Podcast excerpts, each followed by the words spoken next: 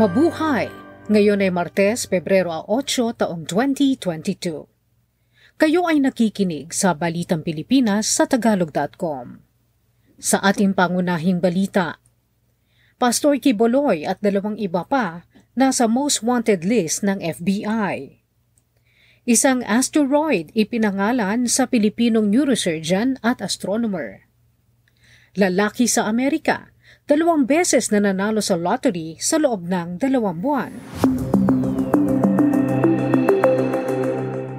Nakalagay sa most wanted list ng Federal Bureau of Investigation o FBI ng Amerika si Pastor Apollo Carion Kibuloy, ang spiritual advisor ni Pangulong Rodrigo Duterte at pinuno ng Kingdom of Jesus Christ Church.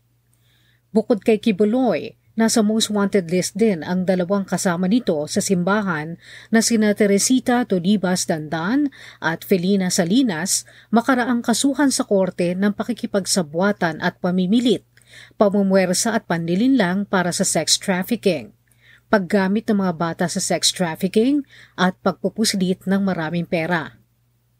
Si Kibuloy at ang dalawang iba pa ay kinasuhan ng federal grand jury sa United States District Court para sa Central District ng California.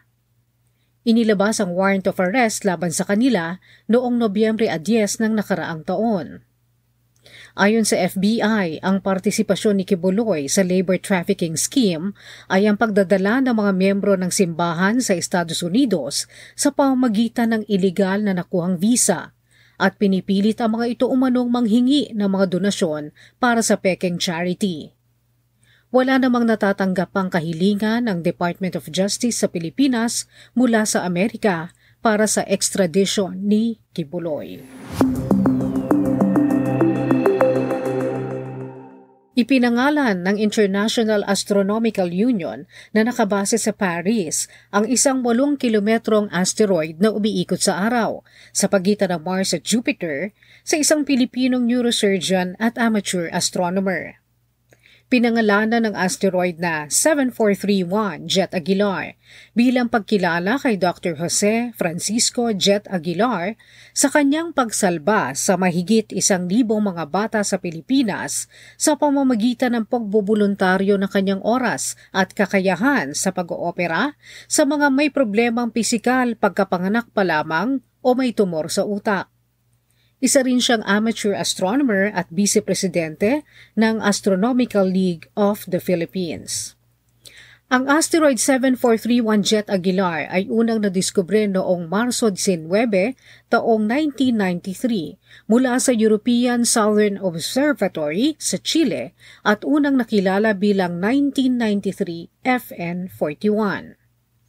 Ang unang mga Pilipinong na ipangalan ng asteroid sa kanila ay sina astronomer Imelda Hoson at Edwin Aguirre kung saan pinangalanan ang 1980 TSF asteroid na 6283 Eswelda. Ang 1988 VB3 asteroid naman na pinangalan ng 4866 Badillo ay ipinangalan sa Jesuit astronomer na si Father Victor Badillo na siyang co-founder ng Philippine Astronomical Society. Isa pang asteroid noong 1988, ang 1988 RK-8 na pinangalanang 6636 Quintanar bilang pagkilala kay Dr. Roman Quintanar, ang dating director ng Philippine Atmospheric, Geophysical and Astronomical Services Administration o PAGASA at ang 2000 EL157 ay pinangalan ng 30100 Christopher Go bilang pagkilala sa astrophotographer na si Christopher Go sa kanyang natatanging kakayahan sa high-resolution imaging ng Jupiter at mga buwan nito.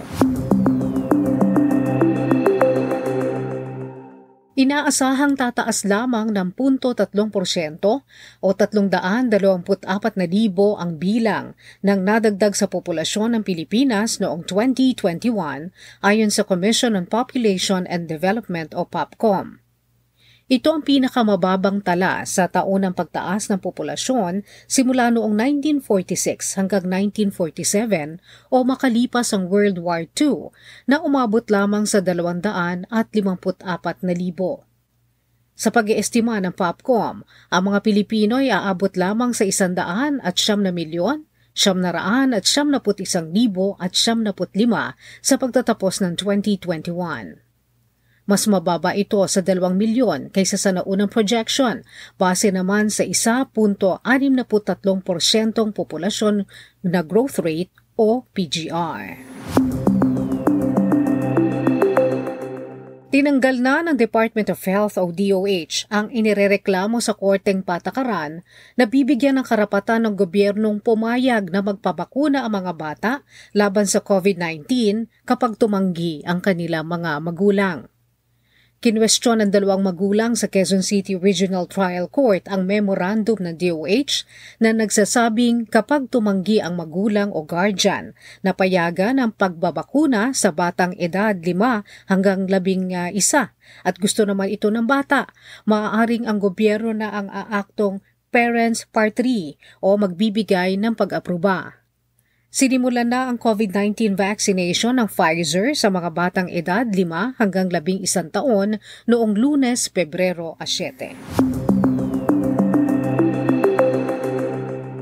Isang United States citizen ang haharap sa mga kasong kriminal makarang i-raid ng pulisya ang condominium unit nito sa Cagayan de Oro City kung saan natagpuan ang tatlong menor de edad na hindi naman ito kamag-anak.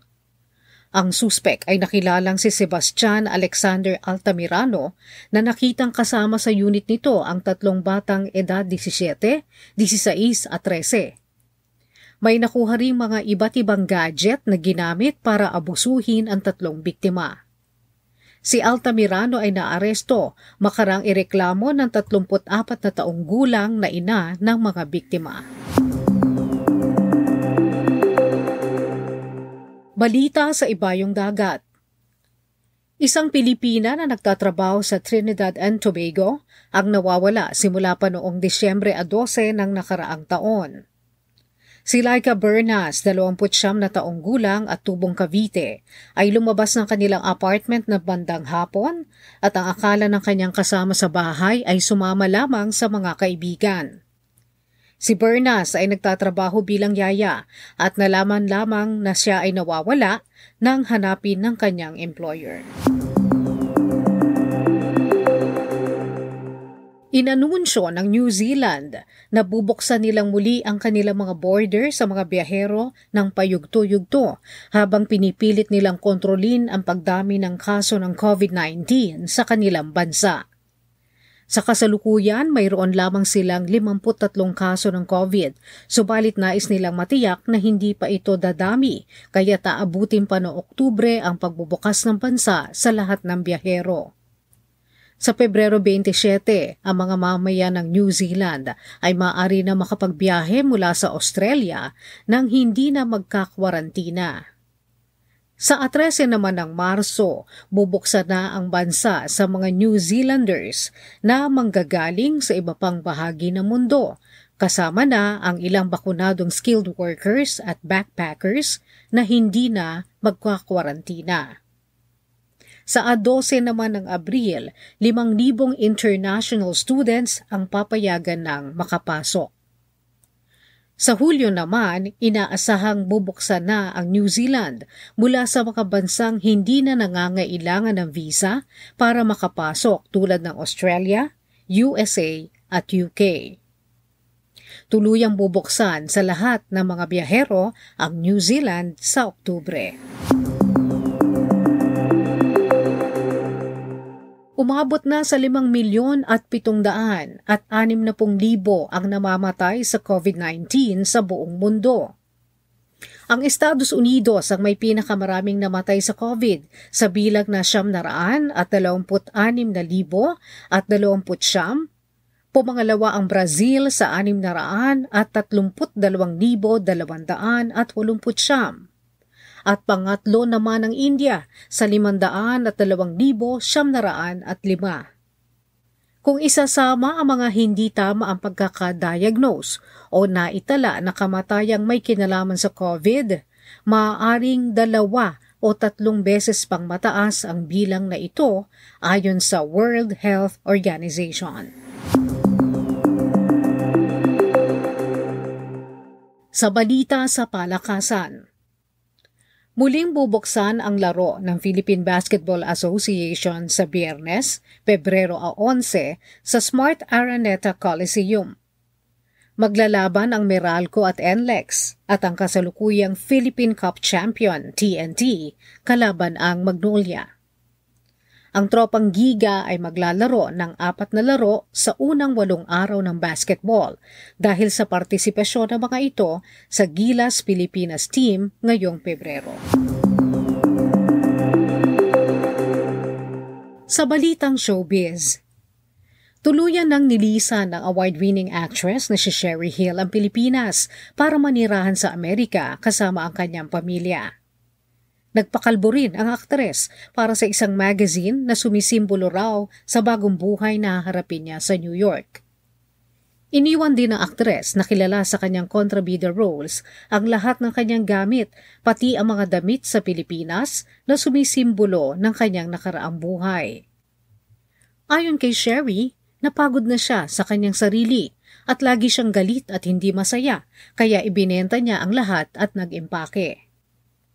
Sirabi ng 58 taong gulang na aktres na masaya siya sa oportunidad na makakapagsimula siyang muli.